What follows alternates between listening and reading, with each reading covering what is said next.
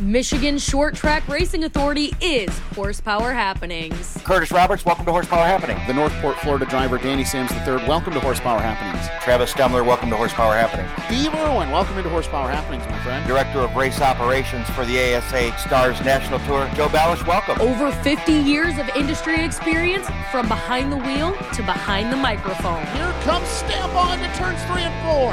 Stambaugh to the lip. Stambaugh sideways. Greg Dolman wins. Yeah, guys, wholesale uh, right side tire changes. That that seems to be the decision. All down road. Exclusive interviews every week.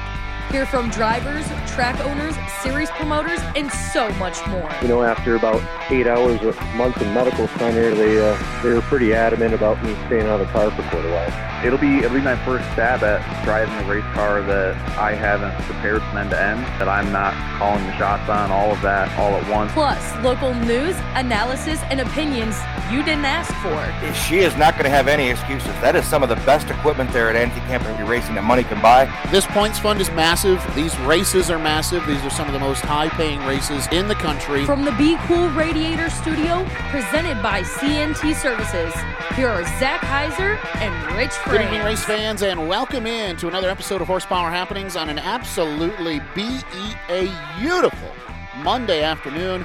Uh, it's race week for yours truly, so I'm I'm on the rev limiter a little bit. I'm excited. I'm ready to get going with Champion Racing Association. More on that coming up. But first, here's what's happening in a Motor City Minute.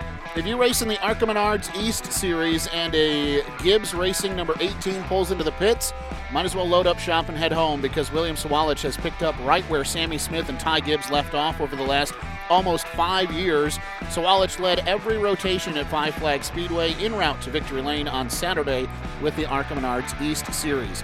How about Zane Smith, AJ Allmendinger, and Tyler Reddick from Circuit of the Americas over the weekend? Zane Smith got the win in the Truck Series, literally burned his truck down in Victory Lane. Maybe we should reconsider the mud flaps. AJ Allmendinger, that guy uh, dominates on road courses. He proved it again in the Xfinity Series. And then Tyler Reddick survived a chaotic final few laps at COTA to uh, get the win on Sunday with the NASCAR Cup Series.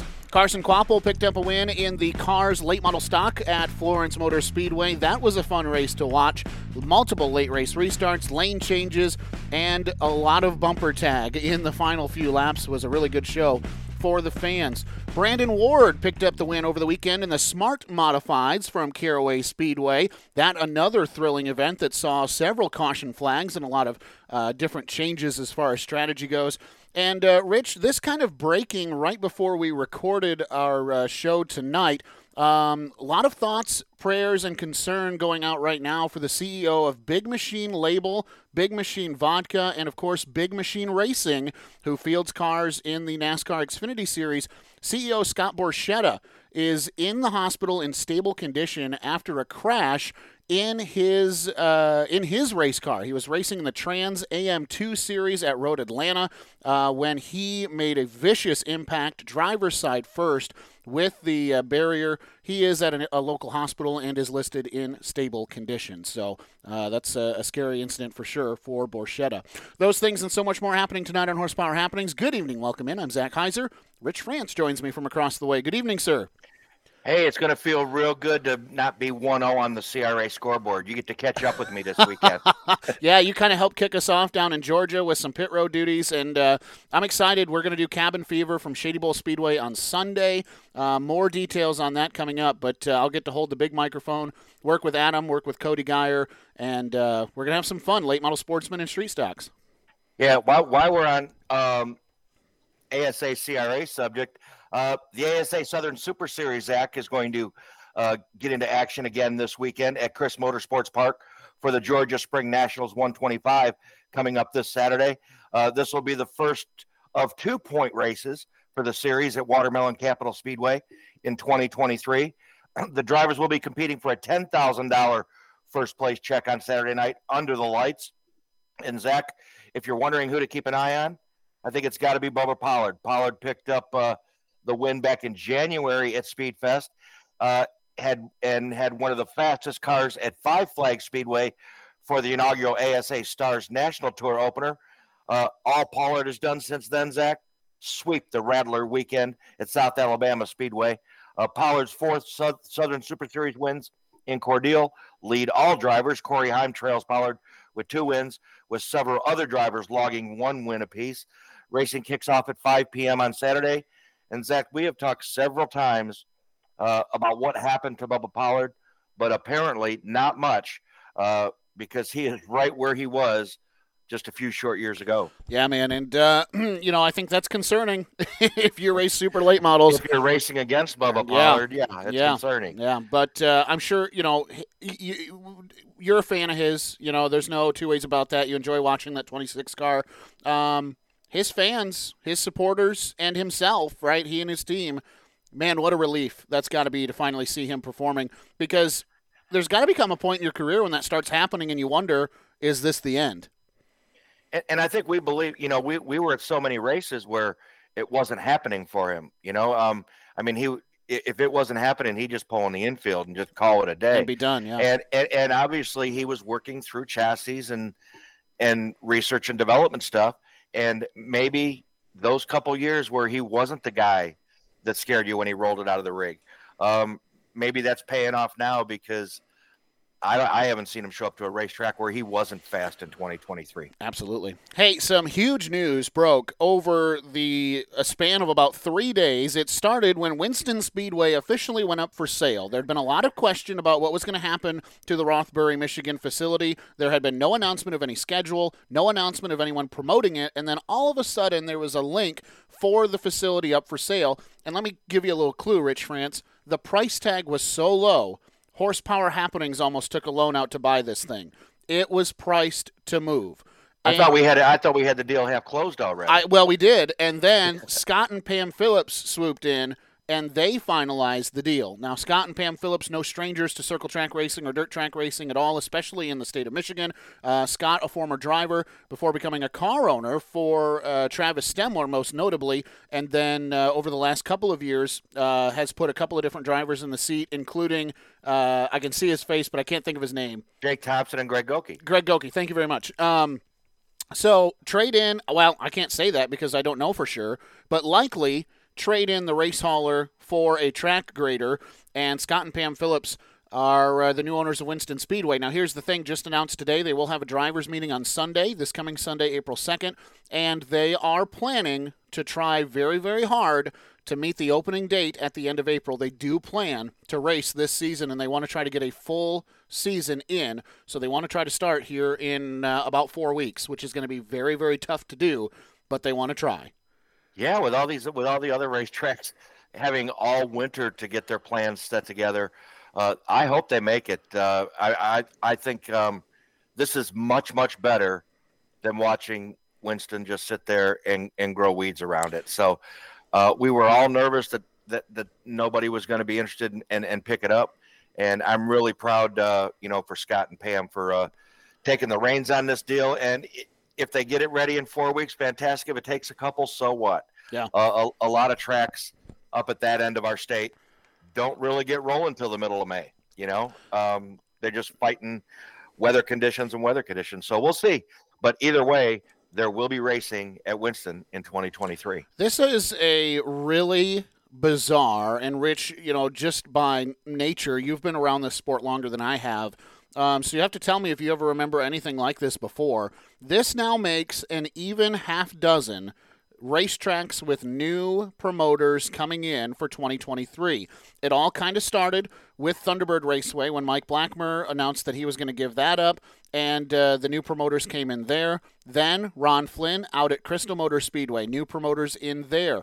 I 96 Speedway no longer being promoted by Jeff Dice. We do hear rumors that that facility has changed hands. However, nothing official uh, that we can talk about yet, but we have heard rumor uh, on, on pretty good grounds that that facility has changed hands. Montville Speedway, new ownership coming in. They're going to help, uh, you know, they're kind of doing the Montville M40 thing. Kinross Speedway management slash promotership uh, north of the bridge has changed hands, and then of course everyone knows about Owosso Speedway's changing of hands as well. Um, and so th- that is a lot of racetracks and I'm not even counting Owosso or excuse me Corrigan Oil Speedway, who's only running six events this year, and that facility is for sale. Um, you know, we're not talking about that place. We're not including Butler Motor Speedway and Tim Wilbur, who's now coming into his sophomore season of promoting a racetrack. there is a lot, a lot of new ownership and new promoters in our state right now, Rich. And I think as much excitement as there was for the first couple, now you begin to wonder is this good, bad, or indifferent about so many racetracks changing hands all at the same time? Um, I, I don't know. I don't know what to think. I'm just, of course, we have never seen anything like this um, in such a short period of time. You know, a lot of the other tracks are pretty stable, right? So you don't see anybody, um, you know, new management or new promoters coming in. You know, I'm pretty safe to say Ron Drager's holding on to Flat Rock Speedway. um, you know, uh, I don't know how long, you know, how long Gary Howe is going to continue running Kalamazoo. You know, they kind of turned turned that over. I think it was last year. Sure. Uh, and Gary was still running it.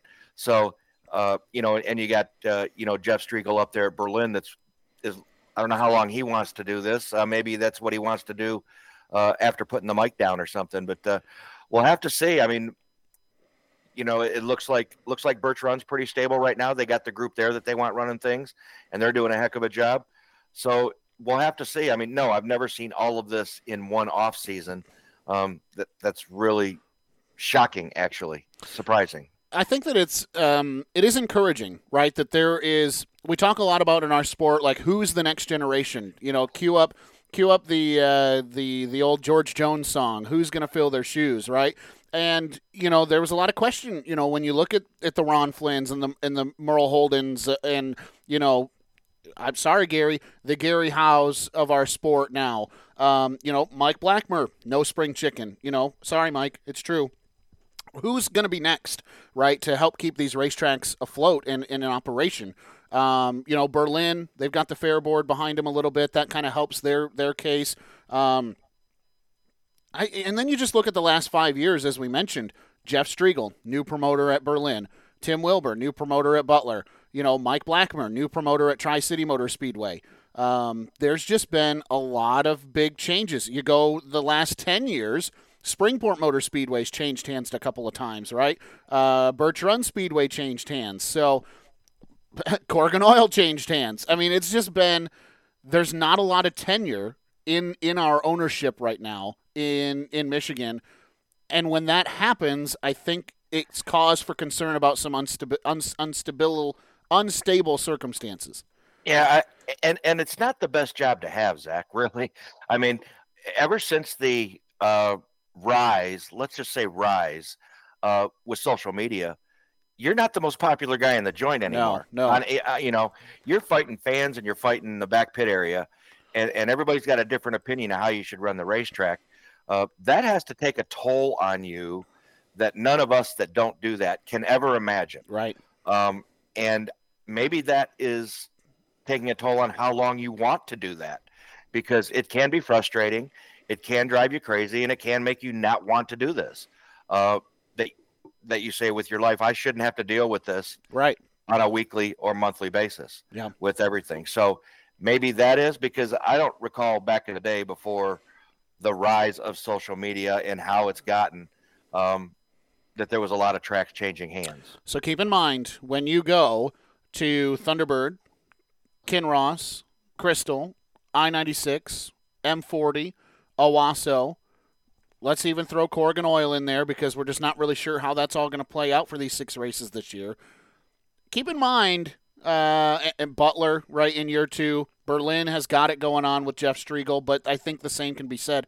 When you go to any racetrack this summer, keep in mind that without these people, we don't have auto racing because we have six new people who have bought these racetracks, and Rich, they are keeping them racetracks.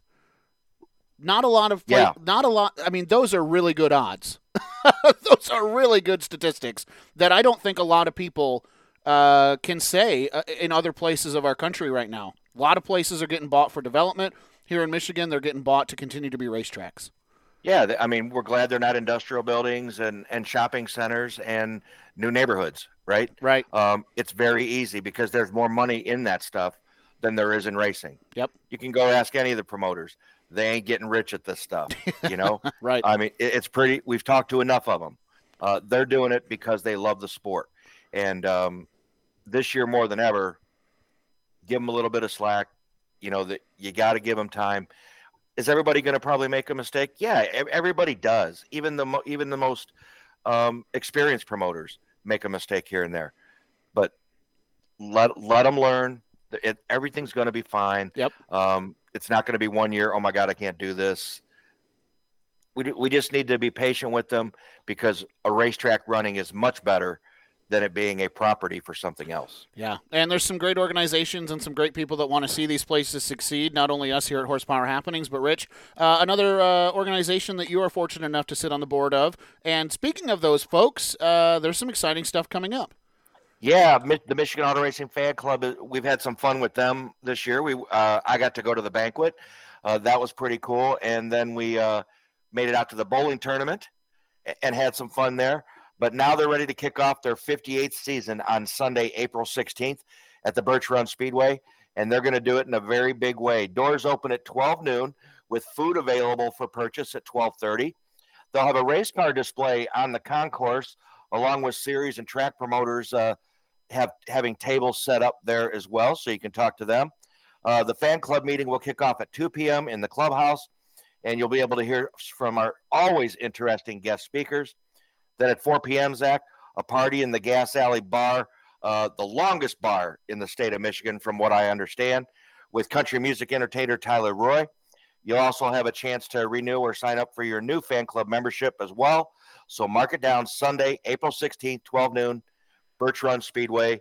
Be there. You like that? that was good. I like that. You should work in radio. yeah, yeah. hey, they say I have a face for radio. That well, yeah, I get told that all the time too. So don't worry about it. Hey, uh, let me have your attention, uh, attention class, undivided attention, please. Uh, it's announcement time, and I'm excited to get a chance to do this. First and foremost, Horsepower Happenings is really excited to announce a partnership with Home Pro Roofing, with locations in Michigan, Indiana, and Ohio. Home Pro Roofing is a huge supporter of circle track racing. Uh, Shannon Eifert, of course, we know owns Home Pro Racing now this year. Uh, we've been talking a lot about their program and what they have going on. They've now teamed up, Rich. Here's the here's the announcement part. They've now teamed up with Horsepower Happenings to uh, work throughout the summer, throughout the racing months, April through September, to award the Home Pro Hammer of the Month. So, what is the Home Pro Hammer of the Month? Home Pro Hammer of the Month will be awarded on a monthly basis to the most uh, consistent, highest performing winged sprint car driver in our region Michigan, Indiana, Ohio, Great Lakes Super Sprints, Attica Fremont Challenge Series, um, All Star Circuit of Champions when they come to town, World of Outlaws if they get close. Whoever is like consistently winning races or consistently posting top five finishes throughout the month will be determined as the Home Pro Hammer of the Month, and the listeners get involved too. Horsepower Happenings is going to narrow that list of drivers down to two, and then the fourth week of the month, there will be a social media campaign for the fans to decide who the best driver of the month was, who that Home Pro Hammer of the month is. Then we will bring them on Horsepower Happenings and talk to that driver, that Home Pro Hammer of the month. Also, they will be awarded a $25 fuel card courtesy of Home Pro Roofing just by being the Home Pro Hammer of the month. So Really excited to announce that program. Um, of course, I have great ties to uh, sprint car racing with Butler just down the street. And then, of course, uh, my association with Barry and the Great Lakes Super Sprints. So, uh, Home Pro Roofing loves racing. They love doing a great job on roofs and helping people save money and, and you know be able to finance for everybody. And so this is a cool program that we're excited to do this summer. And by the way, Rich, it kicks off this weekend. April 1st is on Sunday, so be watching the races on Friday and Saturday and keep it in mind as we work through the month of April. Keep those drivers in mind that uh, they could be the Home Pro Hammer of the month at the end of the month. We need to see if we can wrap one of those $25 gas cards in a couple of horsepower happening stickers for the wings. you know what I mean? I think we could get them up on there. I think we could find a way to do that. So uh, be sure to keep an eye on uh, Horsepower Happenings Facebook, uh, Instagram, Twitter, and of course our website for more details on the Home Pro Hammer of the Month. But if you are a sprint car, a winged sprint car fan, or a winged sprint car driver, your favorite driver or your team could be the Home Pro Hammer of the Month. Uh, April through September, right here on Horsepower Happenings. Hey, you know, speaking of race season, it's almost here. Um, my buddy Justin, I've been on the phone with him a lot this week. He is knocking it out of the park with MI Service Solutions. They've been doing all sorts of stuff with racetracks all across the state. He's been at a lot of driver meetings. A lot of folks are talking about the Raceiver deals and the Lightseaver. Uh, this is the new piece of technology that was put out over the winter that basically it's a flagman in your race car. No more worrying about missing the light. No more worrying about whether or not, you know, your receiver is loud enough that you can hear the caution call from the race director. A little LED light inside of your cockpit will change colors when the racetrack changes conditions. If it goes to yellow, it's going to flash three times yellow inside of your car so that you know to lift and don't end up being that guy who comes into the wreck 25 seconds later and causes $1,000 worth of more damage to the guy who spun out. If the track goes red, very important, right? You got to get your car stopped so safety crews can get to the scene as quick as they can. That thing's going to flash red at you three times. That way you know to pull over and get your car stopped as quickly and as safely as possible. You can get those right now through MI Service Solutions. Um, next day uh, shipping on things that are available. And by the way, we're talking receivers. We're talking transponders. We're talking pouches. If you're a racetrack, we're talking installation. We're talking, uh, you know, racetrack deals on big packs of transponders if you need to do that. MI Service Solutions on Facebook. Order online anytime at miservicesolutions.com. And don't forget to use that promo code HPH10. That's Henry, Paul, Henry, or Horse Power Happenings the number 10, and you'll get 10% off of your order instantly at checkout. Well, Zach, continuing on with uh, Michigan Motorsports History Month uh, presented by Sweet Manufacturing. Uh, Zach, I had the honor of racing against three Michigan Motorsports Hall of Famers during my career. Uh, two of them I am privileged to consider friends, and our next guest falls into that category. Uh, one of only two drivers in the history of Flat Rock Speedway with over 100 feature wins. The other one was Joy Fair. He was a 2001 inductee into the Michigan Motorsports Hall of Fame. Bob Studt, welcome to Horsepower Happenings. Hey, glad to be here. Man, take me back. I, we always like to start at the beginning, and, and I know there's more to the story, but uh, you had a choice, I guess, back in I we're going all the way back to 1965. You either pumped gas one night or you went to the racetrack. Tell me how that went down. Well, my mom had been going out to the track, and all she kept telling me about was how crazy that figure eight race was. So I was working at a gas station, and uh, I had a choice one night to just stay there and pump gas, or to go out with the with one of the guys there and work in the infield on the wrecker. And I went out to the track, and uh, God, I haven't got out of the habit since. so th- from that, so when did you start building your first car? Was it that summer or? Well, a, couple of us, uh, like three guys in the neighborhood, we got together and we kind of patched one together, and. Um, we each got the hot lap at that night, and of course the last guy he totaled the car. But the, those few hot laps I got was all it took, and next year I was I was on my on my way then. What was it about uh, that trip? So you go and you're you're working the wrecker, and you know your mom says, "Man, these figure eight races are pretty sweet." You go out there, you agree, figure eight racing, circle track racing, it's all pretty cool. Um, not many people take the jump from being someone who enjoys racing and being a fan to owning a race car. What what what I mean, what hooked you or what captivated you, or was there a moment where you said, "I'm going to own one of these and I'm going to do what they're doing"? Well, nobody in my family raced or knew anything about them, and I was always kind of interested in cars. And I had such a bad driving record and couldn't stay out of trouble there, so I thought, you know, maybe I should try something like this. And it was just fun. I mean, that I, I, haven't done a whole lot of things in my life. It was as much fun as racing a figure eight race. And so that hot lap session that you're able to take, um, does somebody say, you know, I think of the Days of Thunder movie. All right, kid, now go get your own car, and we'll see what it, we'll see what it's really about. Was there anything like that, or I mean, did it just continue to fuel the fire that yeah, Bob Studt's going to own his own race car? well, there was nothing left of that car after the third guy to hot lapped it and crashed it, and that oh, was the end no. of that car. Oh so no! if I was going to race anymore, I had to build my own because them two guys had quit. oh wow! All right, so what is the path to you getting your own race car? Tell me that story the path. Uh, I fiddled around for oh uh, probably uh, four or five years there, and just um, you know I was out there, but I wasn't. I was more interested in doing other stuff, and I'd get out there just in time to hot lap and spin out about four or five times before I qualified, and then uh, my dad put his foot down one day and said, you know, if we're going to do this, we've got to change the way we do things. And about the same time, I uh, met my future father-in-law, and um, he had a car that was near a top ten car, and we were drinking some beer one night, and he says, "I got a, I got a car. I don't have a driver." I said, "Boy, I have the plan for you." and, and we hooked up that year, and we we run pretty decent. We were uh, probably a bounce around the top 10 car, which is way improved from where I ever drove, and uh, had a lot of fun. But we partied more than we raced, and um, car broke down a lot, and we broke up during that winter. And my dad wasn't much of a racer, but he was really into book work, and he made me uh, every time something would happen in my car or somebody else's, he would uh, ask me what it was and write it down. Then he made up a maintenance schedule and uh, told me to stick to that. And that's when the car quit breaking down all the time, and it got to be a lot more fun, and got to start got to start, you know, finishing good and stuff. We had Ron Allen on the show a couple years ago when he was inducted, and he said it took him several years before he, before he ever even was good enough to to win his first feature event. How did how did how long did it take you? Uh, let's see, 1970, I believe it was It was up at Spartan Speedway, and Dick Simmons had won everything, and they had a hundred dollar bounty on him. And I, I started in if he was running at the end of the race. Well, I started in the front and took a whole bunch of stupid chances and got away with him, and he got tangled up two or three times, and I just happened to beat him by a little bit. So that was the first feature win.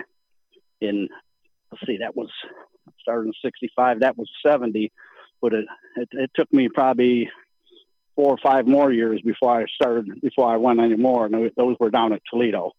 So I would say in the first nine years, I had one feature win. And then and I was kind of locked into that. yeah, and, but you get through those nine years, you start winning them, and it's like the cap comes off. You know, now they can't keep you out of victory lane.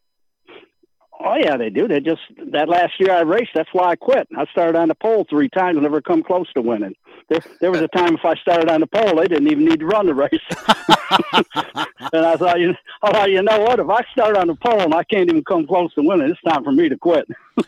what was so? Uh, before I talk about that, I want to talk about a time where you unloaded at the racetrack and knew that you were I'm not going to say unbeatable, but if you started on the pole that you you know you just said it your own words. So what is what is that like? I mean, many people in our sport are you know lucky to get one feature win in their lifetime, let alone accomplish what you've accomplished.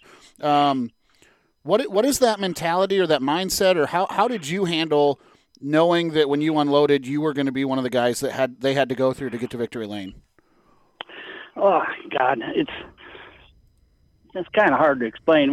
You know, I, I went along for about 20 years and really had to cut corners and nickels and dimes and stuff. And and then after I won a little bit, I, I started getting some sponsors. And once I got some sponsors, I could bed, buy better equipment and stuff. And, uh, and the experience too, by that time, you know, I started in 65, actually about 70 by the time I settled down. But it, it got into the mid 80s, you know, before it got to that point, almost late 80s before it got to the point where, you know, when I, when I went out there, I knew I was one of the people to beat. So you know, it, it took about 15 years, but I won a bunch of races in between. How, how did you how do you handle? Uh, so how did you handle that though? I mean, were you looking back? Do you think, um, you know, was it yeah i'm bob studt you're gonna have to beat me or were you like knew that you could be beat i mean i, I guess i don't know like do, do, you go into it confident not cocky or do you go into it cocky and say you guys you boys are gonna have to have your a game tonight no i wasn't real cocky about it because i knew how quick it could end you know and sure. um, it, it got hard because there was a streak of about 15 years there. Well, I won a lot of races. And, uh, you know, there, there was guys would come by and they'd, they'd, you know, congratulations or something like that. And after a while, it's, it's a hard question to answer. You know, what, what do you do? Say, yeah, I deserve it. Or you can't just keep, you can't just keep saying, well, hey, I, I had luck here and I had luck there. And, you know, they get tired of hearing that and they know you're full of crap.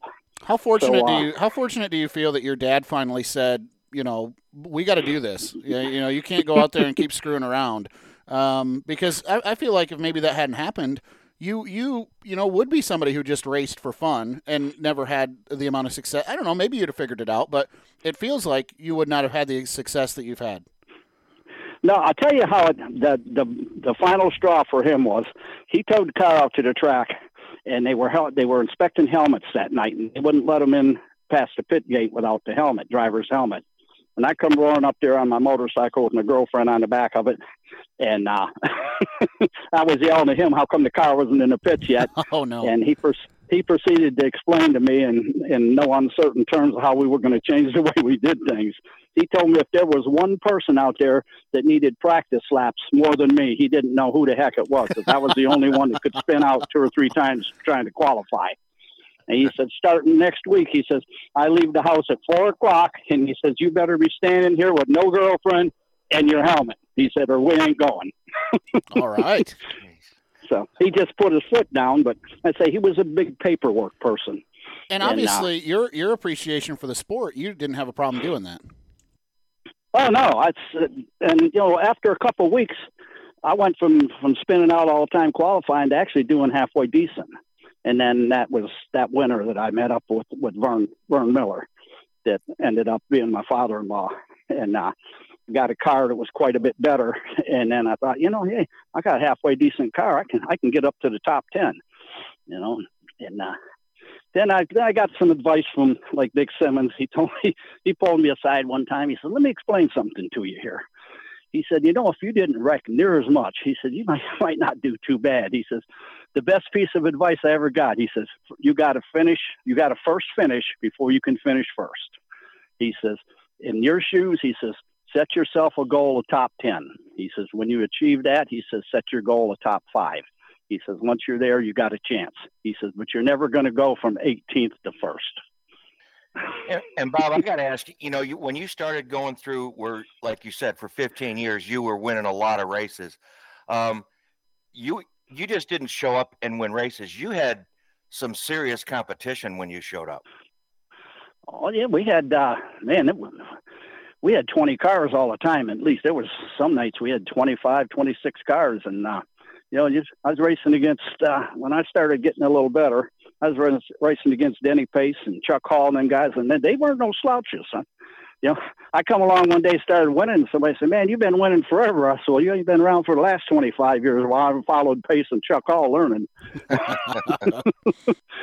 I couldn't wait for them guys to retire. Yeah. So, so that what I guess you started out with figure eight. Then what? And, and I think all the way through you kind of dabbled, even in the '80s, um, you know, and through the '90s, uh, oval track racing as well. So it didn't matter where you were racing at, uh, whether it was in a circle or in a figure eight. Uh, give you a steering wheel and you you were game. Yeah, I was I got halfway decent at it after a while. You know, I run into enough stuff. I think people started staying out of the way, and I, I didn't I didn't really like oval racing because I hate caution flags Okay. and just sit there in your car and putt around and bake and stuff. In the figure eight, there was no cautions. You know, you were you was either red or green, and there was something going on all the time. My my son tells me, Dad, he said they make medications for people like you now. So now, when you got started, you started in figure eight, or did you start in circle track and then find the figure eights? no, figure eight. Okay. So uh, what? When? When was the moment where you said, "Okay, let's try this round and round stuff"? Uh, I don't know. It was just uh, we was there, and you know, actually, when I started, I built a street stock in '86, I think, and it started out just to be a, a something a little bit different and to be a, a spare figure eight car. And we took them both the first night and did good, and ended up leading points at both of them after both divisions after a couple weeks, and then just ran out the year with it like that. And I just I finished. Uh, after my dad had that little sit down with me and then give me my little notebook on on uh, on preparation and maintenance, I quit having so many breakdowns, which led led to a lot of good feature finishes and stuff.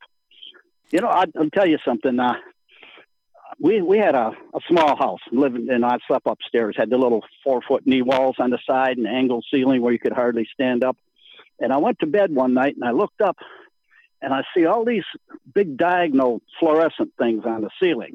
And I get up and turn the light on, and here's these little three by five cards my dad had put over my my bed. And every time I did something stupid or something fell off the car and that, he had it in that in that fluorescent stuff, so I could see it, and it, and how much money it cost me. Oh you know man. how many spots it cost me. Of course, the nights I did good were were in blue ink. You couldn't see them, but there wasn't too many of them. And uh, you know, so after after he had to sit down with me, and I looked at that for a whole winter, I thought, you know, maybe I got to change things a little bit. so I started just got more serious about it, and I just I never never was good at anything else, no baseball or football or bowling or none of that, and it was just all that stuff was kind of boring. And uh, and I always I, I always liked working on cars, so it didn't bother me to wreck them because then I'd just see if I could fix them faster than the other guy. What did you think? I mean, over the years, you were in an era where the technology changed so much from when you started, which there was very little technology from what I can see, um, to what you had at the end, which quite a bit of technology when you when when you retired. Uh, I mean, was that hard for you to keep it keep up on? and learn through the years, or did it just come naturally? Oh God! When I first started, we could, you know, we got everything. If you had a junkyard sponsor, you were golden. Yeah. And uh, I had Fields Auto Parts down in Wyandotte used to give us all the all the stuff we could get out of there.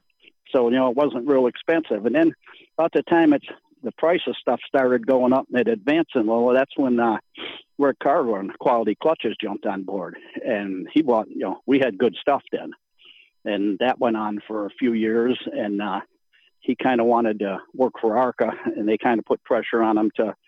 He couldn't sponsor a car and work for them too. So that's when the deal with uh, Giles Auto Body, which Giles come along, and that was another probably seven or eight years where I where I had all good stuff. So as that going from junkyard stuff to uh, to good stuff, that that was right about the 15 year span there. I had really good sponsorship. So it was a little easier to make that transaction with somebody else paying a lot of the bills. and the and, and the Giles deal was actually really good for you because you had a figure eight car and a really nice street stock as well.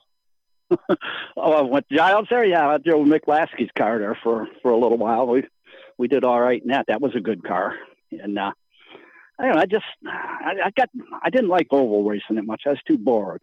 Bored. Greg he he likes figure eight because there's he said he wishes there was 20 cars so there was wasn't so boring just going around circles. But he he likes oval more than he does figure eight. He says it's more technical. He he said he don't like working on his car ah, there you go. There you go. All right, Bob, I want to bookend this a little bit. Um, so you mentioned earlier in the interview, uh, and actually before we do that, I need to. Uh, we, we've been so tied up in this conversation, I forgot that I have some business to take care of, and that is to tell you that Sweet Manufacturing is, of course, on board, and we're happy to have them be a part of Michigan Motorsports History Month. They're Michigan owned and operated. Sweet Manufacturing offers the best technology for the racer in almost every department on the car. You can check out their new ultra lightweight quick release coupler, and if you're a dirt track driver, you got to try to keep the mud and the grime and the, the gross out of your uh, out of your steering rack so that it keeps working for miles to come. Uh, check out their new boot technology that they just released this year, only at Sweet Manufacturing. You can find them online, sweetmanufacturing.com, or by calling 1 800 441 8619. So, Bob, I wanted to ask you. Um, you said there was a time in your career where you had started on the pin and it didn't result in you being in victory lane and you kind of had to look in the mirror and, and say you know what are we doing here talk, talk, talk me through that scenario because uh, it's it's a scenario that every race car driver knows that they're going to face at some point but they never really want to get to that point in their career. So what was that like for you? Well it, what happened is, is my son started racing. And he i was really hoping he would uh, be a pit man a little longer but he uh, decided he wanted to race, and he was doing pretty good. And I was finding myself trying to watch him more than I was paying attention to what I was doing. And at that time, I was 52 years old, and I could tell that my reflexes weren't what they were before. There was I could win a race now and then, but when you come off that corner on the figure eight track and you head down toward the intersection and you hesitate for a minute, thinking, I don't know, I wonder if I can make it. And two of them young guys go flying by you, uh, I seen the writing on the wall then. I didn't want to hang around till they was knocking me out of the way and stuff. And uh, the sponsor money dried up a little bit, so we really didn't have enough money to run two top-notch cars. So one of us had to quit. And being I already had all my fun, and uh, when I did wreck, it took me till about Wednesday before I could move. I thought, you know what, I, I should probably just back off and put all the effort into Greg's stuff. And it paid off because I think he won seven features the next year. Wow. Wow. So, and, and did that help? Do you feel like that helped to be able to take your efforts? Uh, uh I mean, because it's never easy when you have to make the decision to pull yourself out of the car. Um, did it help to know that you could still be a part of the sport, not only but also that you could be a part of a winning team by helping your son. Oh yeah, and you know it was great. I mean, I'd probably, uh, you know, putted along for a few more years if it hadn't been for him. But I had so much more fun watching him race, and you know, and he was he was young. You know, he just got out of high school, and he was all gung ho and happy. And I, like I say, I'd had my fun, and even to this day, I don't regret getting out of the car. Um, you know, I just I enjoy just I, I enjoy working on him more than he does. I get just as much fun out of working on him. So, and that's, he gets a little upset sometimes. He tells back on the medication thing. You know, he says they make medications for people like me. He says he says you. He tells me I create work. he said you can go in the garage when there's absolutely nothing to do and create five or six hours worth of work. Bob, I got I got to ask you though. Um, you know, you started off telling us how your dad brought you up, being ready to go to the racetrack, and how you had to learn that. I think I think part of Greg's success was your, your dad doing that to you? Because um, you know you kind of brought him along the right way and he's done pretty much everything right. Uh, he don't make a lot of mistakes. I can give him credit for that. He doesn't he said he don't like to tear stuff up because he don't like to work on it. And he says he don't have the money to to spend on it. He says he tells me he said i was nuts. He said you used to run into somebody just so you could fix their car the fastest. He said i'd lose that one every time he said that uh, it, you know, it, it made it easier for me to transition and and maintenance. Uh, we got we do a lot of maintenance. Very seldom we just see our one of our cars break down. When it breaks down, it's usually something catastrophic. But uh, he don't do stupid things with them, and and uh, well, it's worked out good. Still had, keeps I, me busy. I had mentioned at the beginning, um, you know, a hundred feature wins at Flat Rock over the years. Uh, you know, the only the only other one was Joy Fair, and I don't. You know, you watch everybody out there these days. The competition is so tight. Do you think we're ever going to see those kind of numbers again going forward? Uh, I don't know if somebody will stick around that long. You know, you you got to stick around a long time to get to those numbers, and uh, you know, and I never realized what they were because you know I was just racing and having fun, working on stuff. I I wasn't keeping track of nothing. And when it got up to 100 feature wins and they announced it that night, I almost fell over. I thought there is no way in God's name that I've won 100 races. You know, and, and I didn't even know it until then. Wow. So and, and, and so now, go ahead. Go ahead. But and now, like, uh, it's just they don't seem to stay. I stayed in, in you know, like right around Flat Rock and Toledo. I mean, I, I, for a long time, I worked at a gas station, and I didn't have enough money to go racing anyplace else. And uh, I don't like to travel much. I'm not much for driving up and down the road. So I, that's another thing. I stayed right around Flat Rock and Toledo and Lansing and places like that that I was pretty familiar with. So, and for a long time, that's that's what makes it a little easier.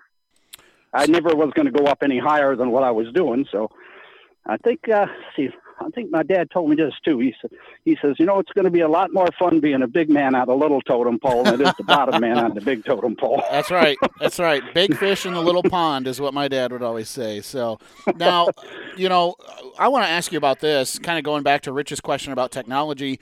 Um, you had a chance to race in an age where, and I'm going to take a phrase that my dad would say all the time: racing was dangerous and sex was safe. Um, you know, you raced in a time where really, you know, racing was extremely dangerous. It still is dangerous today. Um, you know, but back then, man, it was.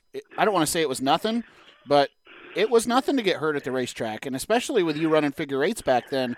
Uh, man, oh man, I can't imagine. You know, using yesterday's technology running today's figure eights. Oh my God! It just some of the seats, some of the things we had for seats were ridiculous. You know, and and uh, helmet. I've got, uh, I've probably got a helmet that I not maybe the third one from the last one I ever used. I keep it. And Greg says, "What do you keep that for?" I said, "Go lift it up." he lifts it up and he said, "Man, this ain't nothing but a bowling ball hollowed out." Wow! Just the weight of the helmets and stuff like that, open face and and uh, yeah, it's just uh, the cars are made so much safer. You know, we we used to make them so strong in the front when you hit the wall they'd bend underneath the seat. You know, we've Jeez. learned through the years. I learned, you know, maybe we should make the ends a little bit softer and stuff you, like that. So he's kind of been the beneficiary of all that all that crash test dummy stuff I did. Did you ever have any close calls? Uh, what do you mean close calls? Well, injury wise, Yeah, I mean, you ra- you know racing figure eights back then, and you know you take a hit. Uh, did you ever have anything that was substantial? broke broke a few bones here and there. Uh, I had uh, had a car next to me one time. His his wheel come off, and it went when the back of his car lifted up, he had one of them aluminum Camaro bumpers that was just been cut off with a sawzall, and it come through and tore the window and that Oh, out. Got my hand caught in the steering wheel and had had bones sticking out top of my hand from that, and then I. I had a throttle stick at Lansing one time and went right straight out the gate and hit that little concrete wall I had down in there and Wow. and did some damage on my back and neck and you know a few things like that. But you know anything you do you, you take that chance. Sure. you know it's uh yeah, anything you know your your back and knees hurt if you're a mechanic all the time. Well if you're a secretary your wrists hurt and your butt gets wide from sitting in the chair. So whatever parts of your body you use all the time you wear them out Uh, you know, like I always say, when we have when we have good drivers that are active, we all give them a chance to to thank who's helped them out. And you've probably had, you know, at your age, many people that you probably maybe you can still remember them at your age, but uh, now's your chance to kind of acknowledge a lot of the people that uh, you know kind of helped you get into the Hall of Fame. Well, one of the uh, when I first started, and I was running around and running into everything.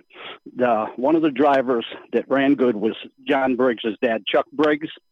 He helped me a lot when when I didn't know anything.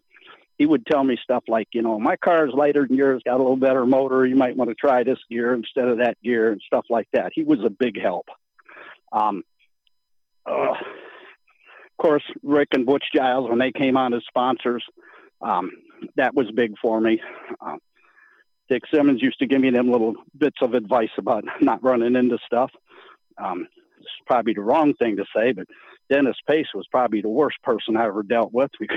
he told me I should just find something else to do because I was stu- too stupid to drive, and uh, so that that was kind of a motivator. And then uh, Bill Leach, he worked with me, God, for back as long as I can remember on my cars and stuff. And uh, those, those were all pretty important people. The guy that used to run uh, Mike Crowley that ran this little raised precision engines down here in Taylor, he, he built me motors for 25 years and just charged me his price on parts at times when I, I couldn't afford to race then because I was raising raising a family on a small budget, you know. So those were all pretty big deals. Well, Bob, uh, I want to say thank you for um, you know making time to join us. Uh, congratulations, man, on a great career. And I want to make sure that we, you know, Rich, Rich kind of told me this, and uh, you know, I want to point it out too. If anybody does any research on you, uh, you know, your your submission into the Michigan Motorsports Hall of Fame, your acceptance into the Michigan Motorsports Hall of Fame, those two things happened before uh, you were done racing. So you continued to rack up wins and accolades and things of that nature. Um, do you know what your final stats were when you finally climbed out of the car? You know, I don't know who sent that in. I, I, I think it was probably uh, Rick from Quality Clutches and his wife that might have sent that stuff in. Yeah, because at that time I only had like six, I think sixty-seven feature wins. By the time I was done, I had a little over two hundred total at uh, different tracks and stuff. And as far as championships, I at Flat Rock and Toledo and Lansing and and when we had our traveling figure eight series, if you total all them up, I had 25 championships too. Wow, wow, what a So, career! Yeah, they didn't at, at, at 67 and 69. They didn't know if you were going to make it in this sport. yeah, maybe they'll, I, I think they just sent it in every year, and pretty soon they already had everybody else in, and I was like the last one. They kept looking at every year, and they think, you know, let's let's put this yo-yo in here and get them off the sheet. Oh, jeez. I don't know about that, but Bob, hey man, thank you so much for making time. Congratulations on a, on a fantastic career, and uh, I know, like you said, you're you're still having a lot of fun uh, watching Greg and helping Greg race. So uh, uh, I guess it's still appropriate to tell you good luck this season. Well, we'll take some of that luck. That that that helped us out a whole lot last year, especially with our starting spots. You know what? I- I'm really impressed about this whole thing we just did. I went through the whole interview and didn't say anything out of line. we won't tell anybody, Bob. We won't let anybody know that you did that. Okay. I, I, I was holding my breath. so cool. All right, Bob. Well, I, hey, I, I made no bad references, and I didn't other than than uh, like Danny Pace because he didn't like me and I didn't like him. but that was probably the worst thing I could have said. But it could have got a lot worse. There you know, you go. sometimes I get the uh, sometimes I get to babbling and I forget who I'm talking to and where I'm at, and it gets ugly. We we, sa- we we save those when I got a Bud Light and you got a Michelob Light, Bob. That's when that's when all the that's when the gloves come off. Well, that's never happened before, has it? That's right. All right, guys. Well, hey, thank you so much, Bob. I appreciate it. Have a good night, man. All right, thank you. Well, we thought this could be the one, Rich France, where we give away some uh, horsepower happening swag, and instead, it was a quiet week for Gary. Did you know? But we had two of our regulars. I think it was only two. Maybe you had a couple others. Um, take a run at our Gary. Did you know? Season or uh, show number twenty-four. Yeah, and you know we had a couple guesses, but um, they they were not right. So, and, and, I- and I think I think our buddy uh, I think our buddy Dave Dehem got confused with the Michigan Modified Association and the uh, the uh, IMCA modified. I right? see. Uh, you know, so we'll have to see. But yeah, And, um, and Brad, Brad, and Anthony are just heartbroken right now that you just said nobody got them all right. Yeah. yeah. Yeah, that's breaking their heart, right? And, and then I think the first question. Well, let's do it. The first. We'll get question number one out of the way, and and there were some comments made on that. Where did Hall of Fame driver Tim Felver start his racing career? Now, everybody said, well, the obvious question would be Owosso, but that can't be. It, why would they make it that easy? Well, it wasn't that easy, but you were close. Uh, we, if you remember when Gary was on, he said we had to be specific, right? Yep. Yep. So Tim Felver started his racing career at the Owosso go kart track. Now, Owosso go kart track, not the speedway, the go kart track there. and Brad did have that right. Uh, Brad did say Owosso go karts, so he was on track there. So our buddy Brad, he is really good at these, but he always ends up missing just one little detail. All right, well, you're going to have to help me here because I didn't I didn't see Brad's answer, so we'll we'll have to take question number two. George Folk and his tire truck could be found at many racetracks in the 60s and 70s. What was his real business? Brad says he sold appliances. Brad's two for two. Man, when we saw when- we saw him at the bowling tournament, he was serious. I said, "You're gonna have to step up your game if you're gonna get these from Gary, huh?" Yeah. All Yeah. right, all right. Let's see.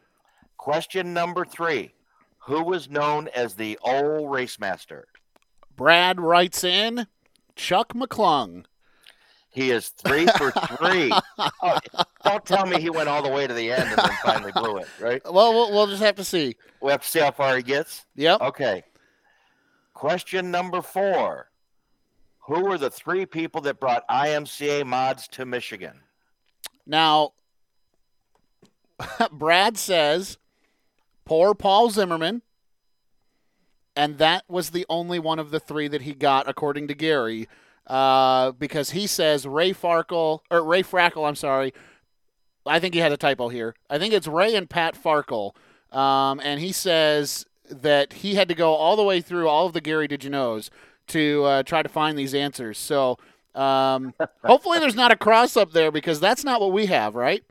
No, that is not what we have. He, he got a third of it right, so I, That's- I'll give, give him a question, but that, that doesn't get the whole question right. The answer is Paul Zimmerman, Jim Clark, and Big Mike Creed. Oh, he says Big he, Mike Creed. he says now this was a recent question, if I remember right. This was in the last six months or so that Gary had this question because Brad Yep. says he went through all the Gary Did You Knows and never found the IMCA question. So um, well, that's pretty good, Brad, for not know not having been able to go back and listen. Uh, he got Paul Zimmerman at least, so I'll give him credit there. All right, well, let's try. Oh, we had a bonus question Gary threw at us this week. That's right. to make it just a little bit tougher. So the bonus question, question number five, and this was like Gary's two-year anniversary, so he did an extra question. What track did Gary Lindahl announce his first race? Now, Brad says he went back and listened to the first Gary Did You Know when we kind of interviewed Gary a little bit and thought that he found the answer, but Brad put Spartan back in 1979, which was one of about three tracks that everybody thought that Gary had started at. Now, here's what I would have guessed I would have said Jackson Motor Speedway. Is what I would have said. And I interviewed Gary my very first year of having horsepower happenings back in 2018. And uh, man, I did not know what the answer was. What would you have said? Well, seeing I work with him and I know. Well, and, you knew you knew now, but yeah. originally you didn't. What would you have said? Well, because I know he worked for the Jackson Citizen Patriot. You're right. I probably would have leaned towards Butler or Jackson. Yeah. Yeah. You know? But all four of us are wrong. right, right. Yeah. Everybody was. I don't think anybody got this. Um, the answer is Auto City Speedway, the very first track that Gary Lindahl ever picked up a microphone at and announced a race was at Auto City. Did he tell you when that was? Um, let me see. Just after Ben Hur. So I don't know what the, it, it's shortly after that. I, I think they started. I think they had car engines back in that day. They weren't still pulling them with horses. well, man, um, and and and uh, AJ was close too. AJ uh, Anthony he weighed in on uh, all of these as well. Did you do you did you see his answers this week? Did you get a chance to see AJ's? I, I did not. I saw I saw Dave DeHem had taken a shot. I saw our buddy Chris Phoebe threw in a guess out there, but he he said it can't be that simple. Yeah. Um, I know that AJ was wrong on a couple of them, but he did take a shot and uh, tried really hard on on these. Um, so uh, yeah, nobody got him though. I know that much. So good try, fellas. We'll have to do it again. Horsepower happenings gear is safe for another month. yeah, well, I can tell you, Brad got some at the at the Auto Fan Club banquet or at the Auto Racing Fan Club bowling tournament. Oh. So he's he's he's okay for this round. Hey, uh, but do be looking. Uh, what is it? Third Monday of the month. We do. Gary, yep. did you know? Right here on Horsepower Happenings. Want to continue to say thanks to Be Cool Radiators. Uh, Be Cool, located right here in Essexville, Michigan. I, I love this about Be Cool. They are big enough to be a part of the NHRA drag racing scene, but they're small enough to help you if you are building a rat rod in your backyard. They have the radiators, they've got the coolers, whatever you need, they will help you get it fitted for your ride with Be Cool radiators. Find them online, becool.com, or you can give them a call, 1 800 691 2667. Time now to continue our show tonight, and as we get started, it's our second interview. We welcome in the 2022 um, champion of Hartford Motor Speedway, the Dirt Car UMP Modified champion, makes his home in Valparaiso, Indiana. Frank Marshall, welcome into Horsepower Happenings. Hey, how are you guys? Thanks for having me. Absolutely. And Frank, so I'm going to start right there at the top. Um, Hartford, man, one of the final racetracks left in Michigan to run the Dirt Car UMP sanction. Um, and because of that, you're racing against some stiff competition on almost uh, well every time that they open the gates. Um, you're getting some really heavy hitters for modifieds into the gates, and um, you get the job done last year. You pick up the championship. Kind of talk to me about your season, how it all unfolded, and, and what led to that championship. Yeah, we uh, we do have a lot of a lot of stiff competition there at Hartford and everywhere we go now. Um, there's there's less and less racetracks all the time, which is a, a shame, but uh, it's just the facts. And um, well, I, I guess uh, when I talk about the 2022 season, we uh, we were racing with uh, uh, Matt Ryan Power and and Roman Carr, and um, it reacts really well at Hartford early in the night. Our our program uh, suffered a little bit when it got really slick, but uh, we held our own and and uh, pulled the championship out again there. Talk to me excuse me, about some of your competition that you race against. Uh, you know, the Spaldings, I, th- I, think, are two of the ones that I think of the, the, right off the top that always support the Dibbles of being there. And uh, now you're not just dealing with Kurt, you're dealing with his offspring as well uh, when you race there. Uh, talk about some of the people you got to race on a weekly basis. I think from other people we've talked to, you like to have, if I assume this correctly, you like to kind of have that stiffer competition uh, to kind of gauge yourself on where you're at. Yeah, we do. We do. We we we chase around, go to uh, uh, a lot of the bigger races. We enjoy the the big competition. Uh, uh, always have. I think it makes a better racer out of everybody if you're racing against the best. Uh, as you know, Kirk Spalding is the uh, he is the local guy there. He's also as good as as good as they get nationwide. So uh, that boy of his now, he came out of the box hot. that kid, that kid, uh, that boy, that boy uh, knows what he's doing already, and uh, and they do a lot of nice things. They do a lot of nice body work, a lot of a lot of things. Uh, they help a lot of racers. That's a that's a that's a good team, good garage they come out of there. Uh, And I- Bobby, No, go ahead. Bobby Strimmy is always fast at uh, at Hartford and everywhere else he goes. Um, he seems to he seems to do really well at uh, Hartford. Uh, Zeke McKenzie, fast up there. Um, uh, 60 car. Yeah, uh, but there's just a lot of a lot of good competition up there. Um, you know, we've been racing at Hartford since I don't know somewhere in uh, somewhere in the mid somewhere's around uh, I think I went up there about 03 would be be my first year up to Hartford. Um, we ran we won the championship. Well, we, we missed the championship in 2010 by I think a half a point or a point. Won the championship in 11 and in 12, and then of course we went to uh, Plymouth when they opened because it was so much closer to home and won the championship there in 13 and uh, two more times throughout uh, 21 and I think it was 17. Might have been 16, 17. Anyhow, I think I, I've got We, you. uh, I've got you down as a 19 champion. Is that right? yeah, yeah, 19, Okay. uh, 19, 19 and 21. Yep, that's what I've got. Okay, yeah, 13, When, 19 and 21. when you are so successful that you can't keep your championship dates right, that's pretty cool. yeah, that's a problem for me. Frank, I've been gotta doing ask I've you. been doing I've been I gotta it so ask you though one thing. Go go ahead. uh, I just say we've we've been racing so long, and and uh, I've been racing with uh, the best uh, team in the business. Uh, Steve Nagy, Rick Wise, uh, been with me for forever. Uh, they came from the Guy Volk uh, championships back in the '90s and 2000s, and uh, Guy Volk was a good friend of mine, and I learned I learned a lot from those guys. And uh, we work really well together. We're good friends outside the garage also. So um, I got a lot of other good guys that help me too. But Rick, Rick and Steve have been there for many years with me.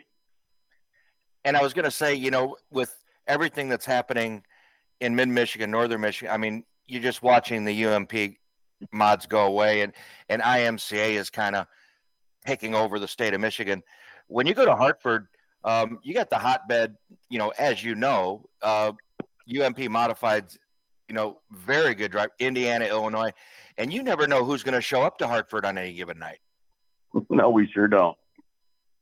You can sure get surprised some nights, but uh, but always makes for a great, great race. You know, Tim and his wife and family and that team up there uh, that he's got that, that puts that race together every uh, Friday night. They they do just such a nice job. Um, nice people. They love to have you there. They treat you like family. They uh, it, it's a great place to go racing. It's uh, no, I mean right down to the uh, Chesney there at the gate, uh, the the the safety crew, um, just everybody, the fans. It, it's a it's a it's a fabulous place to go racing. Now I have to, I have to ask you because you are probably when I go- go see a UMP modified race, if I get to Hartford or anywhere else, your car is the one that is not hard to pick out. Um, and I can surely tell what number it is. I've never seen a number that big on any modified that I have ever seen. Tell me who came up with that idea. Well, I and Rick Wise together. I've been working with, uh, you know, like I said, with Rick for a long time. Um, Wise Graphics. He does, um, you know, I don't know how many race cars he does. He must do 50, 60, 70 race cars every year. Um, he and I, he and I put together uh, that scheme, and and over a couple of years worked it out, and now we've been running that same scheme for probably five years, maybe six. Um, I, I don't. Uh, I don't see anybody else. Uh, I, I was afraid that it was going to catch on and everybody was going to do it, but we, we really like it. I think it looks good. You can read it from anywhere. Um, and I, I stay red. I've been I've been red the whole time. I'm I'm staying red until I retire. That uh, that's just my. It, it does make a guy easy to pick out. These guys that change their car color every year, even though they don't change their number, you still don't know who they are sometimes. Yeah. It's, it's hard to pick them out. And you're right, though. I pulled into racetracks all across the Midwest, and um, you know, if, if it's a modified show, I see a red car with a big number across the rear quarter and the B pillar. I hardly have to look at it anymore. I know it's Frank Marshall. Um, so, talk. Take me back though. How, so, when are we talking that you first climbed behind the wheel of a modified? I believe it was. Uh, I believe it was '99. Um, a friend of mine by the name of Ray Rampke, who was a previous track champion at Rensselaer, uh, decided to get back into racing at. Uh, oh, I, I, I would guess he was in his late fifties then, and uh, he he bought a modified and uh, he took it to uh, Buzzard Race Cars in Wheeler, Indiana, and he had it uh, an asphalt car turned into a into a dirt modified, um, and um, he drove it once or twice, and uh, let's just say he he wasn't ready for that much. he, he wasn't he wasn't ready for that much horsepower at that at that uh, time in his life. Okay. And uh, he was looking he was looking for a driver. I knew him. I'd never been in a car. I'd been on snowmobiles and motorcycles, and I raced uh, motocross for years. Uh, Red Bud and all around District 15. But uh, he was looking for a car driver, and I said, "Well, I'm not a car driver, Ray." He said, "That's okay. We can put it together." it took it took a it took a couple years, but we we caught on. You're not the only person I've better. heard of that's done that, gone from two wheels to four wheels, and then they ended up having pretty good success with it. Yeah, yeah, we did. I enjoyed the two wheels, and yeah, we run motocross and four wheelers and snowmobiling and just all kinds of things. I've always been a gearhead, so So back in '99 into the 2000s, I know up here in Michigan that was still IMCA territory. What were you running back there? Were they was they sanctioned at that time, or were they just open? There was some of each. We were running, uh, we were running UM, UMP car, but not always running UMP tracks. Uh, we ran uh, Shady Hill, which I don't believe at that time was sanctioned. Of course, it is now. We were running uh, Crown Point Speedway, that was, of course, sanctioned until 2005 when they closed, um, which was a real hit in the gut. We we really we really enjoyed Crown Point Speedway, as did a lot of other people. Um, Broadway Speedway, Crown Point Speedway, they called it a lot of things, but but that was a great racetrack. Uh, so yeah, we were running some UMP and some non-sanctioned stuff. Frank, I gotta I gotta ask you as long and and I've seen you at many different tracks throughout my travels, and you've been doing this a long time. Um, is this all you want to do? Do you have anything on the bucket list that you haven't done uh, that's that you still have that desire to accomplish? You know, I and uh, I and my team, we we we've always been uh, really amped up on the late models. Um, I'd be in a late model now if we didn't have to drive so far to race. Mm. Um, Where's your nearest track that, So, that runs them? the, the the nearest track that we can really race is uh, is Fairbury. Well, you're no stranger to that track. How how far is it from you? Uh, two hours and twenty minutes or so. Okay, that's tough. Yeah, that's tough on a regular commitment, and not to mention the, the competition that you're going to have to deal with. Yeah, it is. It's uh, but we we would lo- we would love to race uh, late models. We just uh, we just can't see how to make it work with uh, with all of us working and working. You know, we work a full shift on Friday, and then go racing, and uh, it's tough enough to get to Hartford uh, with the Friday night traffic on I ninety four. Oh God. It's just gotten worse. And uh, it's it, it's hard stuff. It's tough. The racetracks are getting further and further from us. Yeah. We would we would love to race Friday uh, Hartford Friday night, and Fairbury Saturday night every week. But uh, we're all uh, around the 60 mark, and um, we put two, three nights a week in in the garage and two or three nights racing. It's it's pretty hard on us. I want to know how you, as Rich mentioned, you come from UMP Central, Indiana, um, Illinois, right? Yep. Uh, no lack of, well, I, I say that relative, no lack of UMP tracks for you. How do you end up at Hartford? How do you end up making that trip up there, and, and why why is that the place? Again, we love we love the Dibbles, uh, we love Tim and Leah. They're great supporters of ours, and we love to support them. Um, but how does that become your home track? How does that happen? Well, I really liked the big track when it was half mile, the big half mile. Um, and on Friday nights we had uh, we had a choice between Kankakee, Hartford, Kankakee, Illinois, Hartford, Michigan, or Gas City. And Kankakee and Hartford are just about the same drive for us. Um, we like the big track. Uh, Guy Volk was racing uh, late models there at the time. So we as a team, you know, we, we as two teams that raced together a lot decided on uh, Hartford so that we could all race together. And uh, I, I don't know. I don't know why Hartford over Kankakee at the time, but because I think I think they could race late models at Kankakee also at that time. Okay. All right. Well, hey, Hartford. I don't I don't I don't think on a regular basis though. And in Gas City, you know, that's a three-hour drive for us. So Sure, and now they're down to part time as well. So um, this this modified travels, we've mentioned it a couple of times, and you mentioned Fairbury. You have a couple of premier wins at that racetrack. Um, do, do you not have a big check hanging in your garage that says Prairie Dirt Classic on it? we do two two of them. How about Two in a the- row. how about that, man? What an accomplishment! Yeah, yeah, it was. Uh, we had uh, we had some really uh, we had some really good nights there. Um, quite a few of them besides those, and we just we just love that racetrack. It's uh, very much like Hartford. They want you there. Yeah. That's a friend, friendly crew, well run. Man, I don't know how many I don't, I don't know how many guys he puts in the in the pits and has on uh, staff when he puts a race together, but it's a well run, well put together, clean, uh,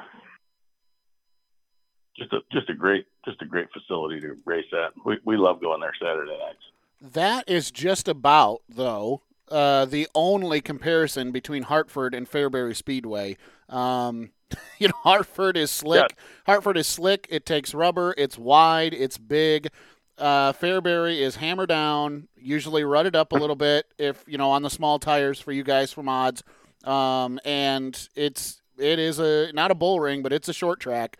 Um, what what sure what in the world, man? How do you win these two Prairie Dirt Classics? Not saying you're not capable, but I mean these are your only two Summit Equipment UMP modified, you know, quote unquote Hell Tour wins that I that I see for you, um, and they both come at one of the biggest weekends that Fairbury puts on. I don't know, but let's do a third. Can you take me back? So, uh, you know, uh, which, so you win it the first time, and you think, okay, that's that's freaking awesome. Then you go back the next year. Do you do you show up with it in your head that okay, we can defend, we're going to do this again? Um, I mean, what? T- take me back to last year, going back in 2022 after already having won it in 21. Yeah, you know, in, in 21 we uh, we knew we had a really good car. We had we had uh, a winning season going on at uh, at Plymouth. Uh, we, we were hot. Um, when there when there's little traction, we were hard to beat.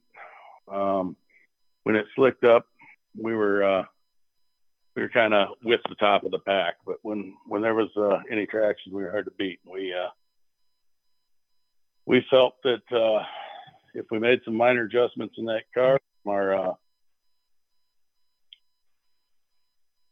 from our other from our other track, where we were dominating, we uh, we felt we had a good chance at it. Now there was, I think in 21 they took 80 mods. I think in 22 they only took 65.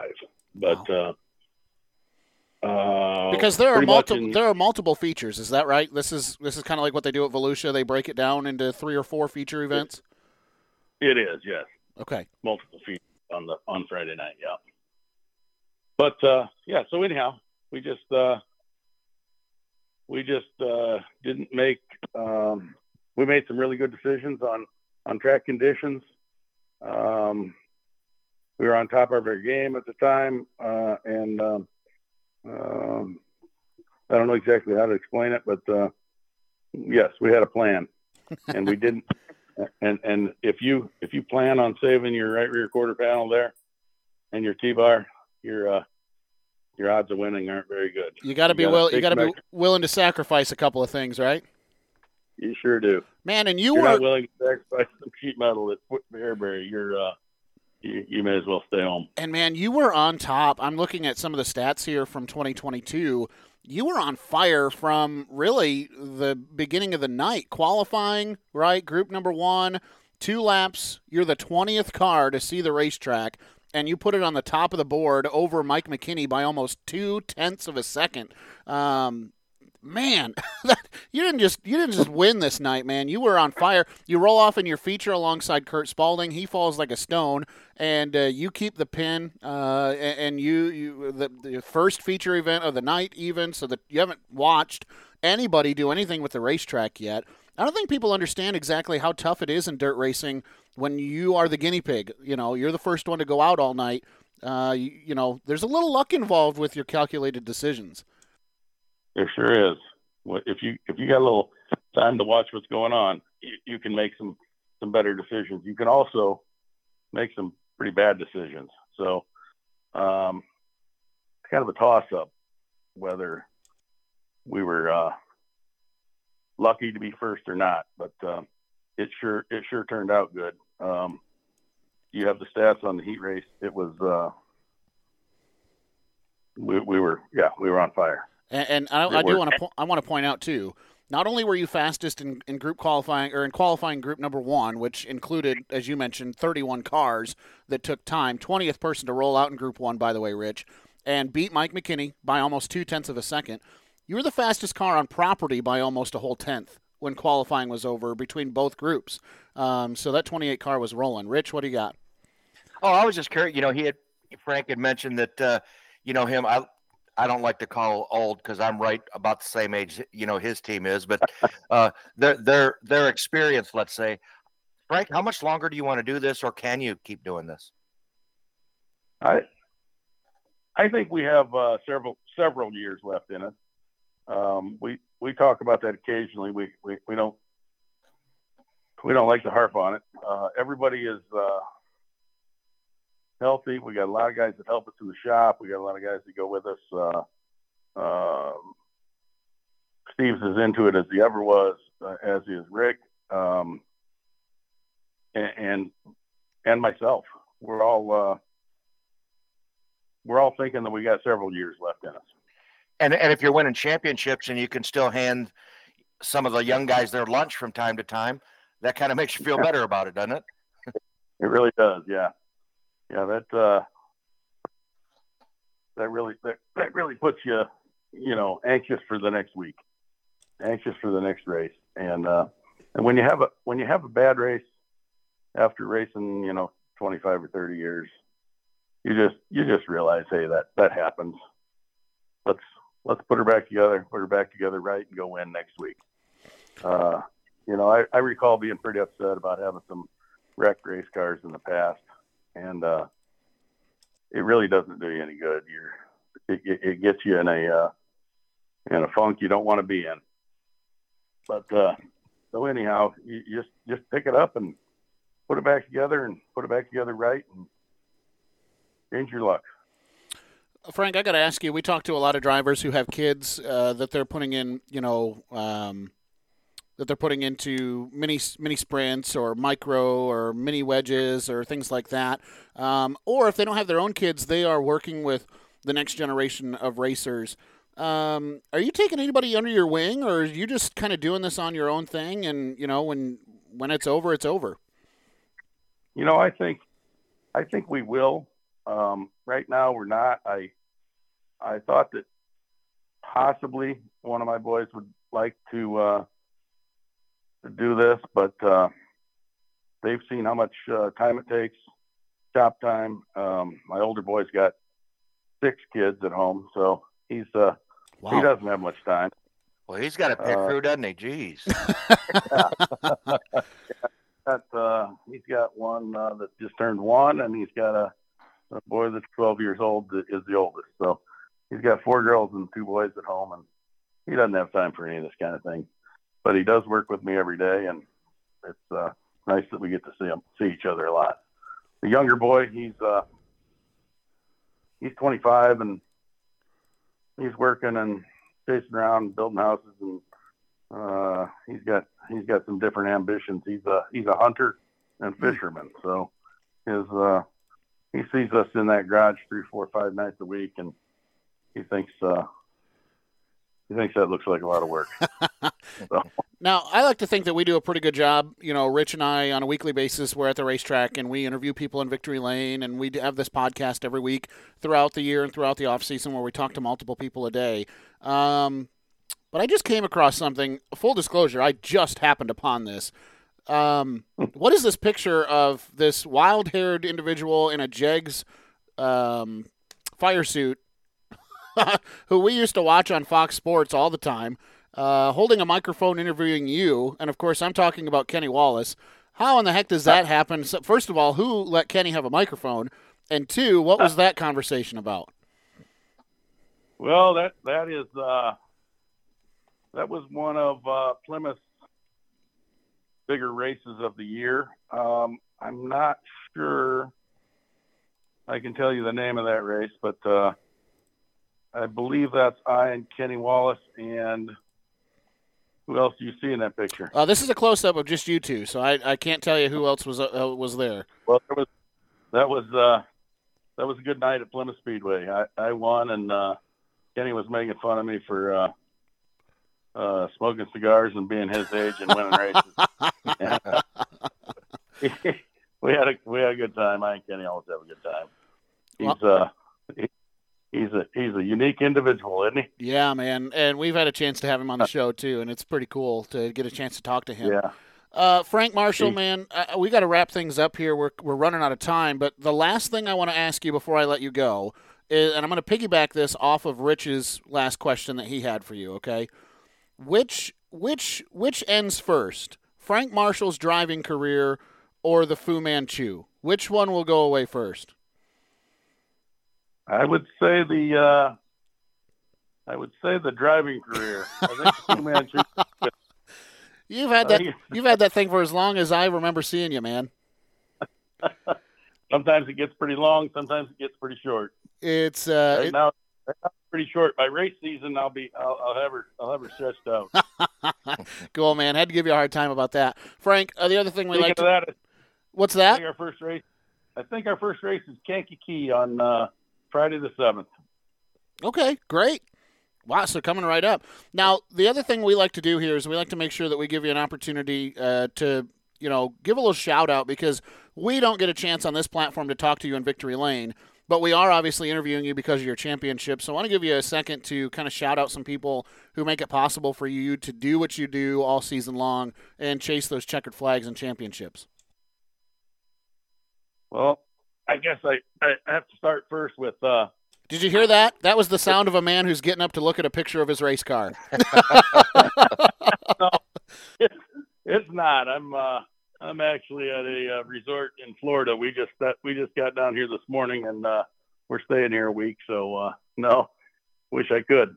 But uh, um, first, I got to say, you know, thanks to Deb. She she has supported me this last 20 years, 25 years, and taking. Uh, uh, I take, I, you know, we spend a lot of time racing, and she's still uh, a great supporter of it with me. Um, but as far as the crew itself, uh, you know, Rick Wise, uh, good friend, great artist. Um, that race car is kept that looking like that, uh, mostly mostly with his uh, help. Uh, Steve Nagy, the best chassis man the guy I'll ever meet. Um, been with me a long time. Love him and Alicia. They're just uh, they're great, great people, and uh, couldn't couldn't ask for better. Uh, Big John uh, is my Vietnam vet buddy, uh, John Sawyer. Uh, that's uh, when I met John. I, I was always a supporter of the vets. Um, Hey. Dad's a World War II vet. Been a big, big, big supporter of the vets for um, all my life. You got a nice uh, you got a nice sticker on the on the nose cone of that car uh, that I, I've seen before. It's going to stay there. That's great. and uh, and anyhow, uh, just a just great team. Uh, Steve's wife Alicia's been helping us forever. Um, Bruce uh, Bruce Pollock helps me at the at the house all the time. Uh, George Rogers been hanging out with us a long time. Helps us at the racetrack mostly, sometimes at the garage. Great people. Um, as far as supporters, I got G, you know GE Marshall Incorporated is what uh, helps me the most. Uh, we're a site work, uh, heavy, heavy, heavy civil contractor, site work and uh, utilities, um, M5 trucking, uh, Pinkerton Oil, um, uh, I, you know, so West Side Tractor. West Side Tractor's been with me for 15 years at least. Um, they're a great supporter, great company. Um, uh, I don't. I don't I don't go real deep on supporters. I'm not good at asking for support, but uh, those that offer it, we'll take it. you never turn down a dollar, right? Especially in this sport. Not too good at asking, no. Yeah. Well, for, Uh, but anyhow, really appreciate you guys, uh, you know, considering me for the interview, and uh, thanks for having me. Absolutely, Frank. And man, we want to say, uh, you know, congratulations on championship at Hartford. Enjoy the rest of your vacation, man, and we'll look forward to seeing you at a racetrack real soon. Thank you so much. What a great uh, opportunity to c- catch up with Frank, and uh, I like that. He's experienced, not old, just experienced. And that and that car, that car is iconic anymore in itself. It right? is. I mean, I mean, you you pull into the pits or go in the grandstand. You see that thing sitting back there. You know whose it is. There is no messing around. You know exactly that's Frank Marshall when you see that 28 machine roll in. Absolutely, no question about it. All right, Rich, um, this is exciting. First weekend of April, I guess it's not the first full weekend because we lose Friday. March 31st is Friday, but then Saturday and Sunday, April 1st and 2nd, ain't no fooling. We going racing pretty close uh, to our listening area right here, and hopefully it all starts on Friday if they can get any sort of luck and cooperation from Mother Nature. Oh, we've been trying for two weeks, wishing Attica would get it in. Right? Yeah. Uh, they're they're gonna third time a charm maybe. Uh, Friday, March 31st, Attica Raceway Park season opener. Um, same times you can go on their Facebook page, but I'm telling you, you look at that thing called the forecast, and it's not looking really optimistic for them to get it in on a third shot. But we'll so we'll see. Uh, it can always miss us, right? That's right. It could always go, you know, you know, could go around. It's only Monday. That's right. It could change for sure.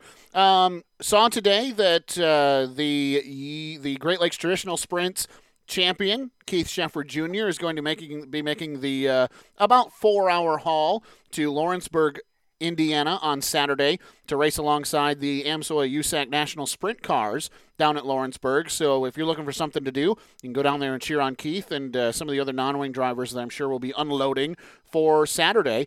And then finally, Rich, I get to hold a microphone inside of a uh, announcer's booth, I think, and add another track to the list of places that I've never been. CRA Street Stocks and Vors Welding CRA Sportsman will unload at Shady Bowl Speedway for the Cabin Fever. They'll be accompanied by open wheel modifieds and the best compact racing you'll ever find. The Vors Compact Touring Series will be down there as well. And um, it's going to be a great show. By the way, I looked today, and again, it's only Monday, but I think this will only improve. Sunshine and 52 degrees for the drop of the green flag at 2 o'clock on Sunday afternoon. You better not leave your house for the week because if I get if I get a call on Sunday morning and said, "Can you go?" because Zach's sick, Oh, not that ain't happening again. not gonna happen, my friend. I'm fired up and ready to go. Uh, we've got the hotel booked for Saturday Keep, night to keep go the keep the lemons in the water handy. uh, fruit every single day. Um, so First time, first time since Winchester for you, right? Uh, we did the ice racing thing up in the Soo, which Oh, yeah. was There you you know go. kind of an off, you know, just kind of a, a playing around thing. But now it's for real, Rich. Uh, we're going to put the CRA gear on. Uh, racing starts at two o'clock. Gates open at noon. If you want to make the trip, it's about uh, about two forty-five, two hours forty-five minutes from the state line, depending on where you're coming from. And um, if you can't make the trip, it is free to subscribers on RacingAmerica.tv. It'll be under the Vors Compact Touring Series banner, but it is uh, available on Racing America this weekend. So looking forward to that. Of course, that I have Racing America and I am a subscriber, so I gotta s- I gotta log on and support my guy here, right? I'm going to be getting criticism text messages all afternoon. I can't wait. Of course you will, and you know it. hey, and then how about this? Our friends on the dirt are getting ready to race in just one week's time. Not this coming Saturday, but next Saturday, Rich. The new chapter of NRA uh, under the direction of Barry Marlowe, alongside the Great Lakes Super Sprints and the Great Lakes Traditional Sprints, are set to unload at Waynesfield Raceway Park on Saturday, April 8th. That is, of course, weather permitting, and uh, to be determined on whether or not yours truly will hold a microphone, or, or if uh, our good friend Brian from Attica and Fremont will make the trip over there and take care of that one. yeah, I was gonna say you could have just stayed down in Ohio all week. Right? Yeah. yeah, I know. So there you go, uh, friends. It is race season. It is here. We're going. it's getting there. Green is out. And uh, who knows? By this time in two weeks, we, we might be interviewing uh, some race winners from our region because after this, right, we've got Waynesfield on the 8th, then it's Easter. The 14th and 15th, I haven't figured out if I'm going anywhere or staying home. But then the- Icebreaker weekend, right? I Yeah. think, oh, yeah, I think you're right. At Berlin. Yeah, I think you're right. And then Icebreaker weekend. 21st and 22nd, the Great Lakes Super Sprints are at home at I 96 and Crystal Speedway. And after that, we'll see you. In, We're on a roll. We'll see you in November. Yeah, yeah. All right. Well, hey, I do want to say thanks. Uh, thank you for sending up Bob Studt. What a cool interview. Um, by the way, we never snuck it in. I think that he clocks in at 75 years old. Um, will be 76 this year, I think. I don't think he's that old. You don't think so? They've got him. I- they've got him listed as 18 in 1965 uh, on the Michigan Motorsports Hall of Fame. Wow. So, if the math is correct, uh, that's that's what I've got him at. Now, I could be wrong. If he is, then I'm very surprised. Um, you know, we carpool every once in a while with because we we enjoy fellowship, and so we car we, we, we carpool um, to have beverages at at maybe some you know adult entertainment facilities from time to time, and I don't know if he's 75. I would be very shocked if he was that old. Well, it's uh, it says in 1965 when Bob was If he isn't, I'm sorry, but I, I'm, I'm trying to give him the benefit of the doubt because I got to see him all summer. I'm just I'm just telling you what the Michigan Motorsports Hall of Fame entry says in 1965 when Bob was 18 years old. So no, that so oh, I know what I did wrong. No. You He's, added 10 years. I did. I did. I did. What you did. Eh, sorry, Bob. We tried to make you a little Almost older than you actually are. Yeah, he's got me by about five years, I think. Well, yeah. then you're almost 75. How's that? No, no, no, no, no. hey, we better wrap this thing up before I make uh, too much of a fool of this whole program. This is what happens when the shows go longer than an hour, Rich. Things get out of control. we start thinking of things to talk about. Hey, uh, this is called ad libbing. for the 55 year old Bob Studt, You're playing the averages. uh, the what did we decide Frank Marshall was? Uh, 60, right? I Yeah, think he said he was, he was chasing 60. There you go. Um, the 98 year old Rich France and uh, the 28 year old Zach. 28 year old Zach Yeah. Uh, on behalf of the who knows how old Scott Menlin, we'll talk to you. Hopefully, please come back. Same time, same place next week, right here on Horsepower Happenings. You've been listening to Horsepower Happenings. The views and opinions expressed in tonight's show may not directly reflect that of Horsepower Happenings. The contents of this program may not be reproduced, retransmitted, or disseminated without the express written consent of Horsepower Happenings. Follow Horsepower Happenings on Facebook, Instagram, Spotify, and iTunes to keep up on what's happening.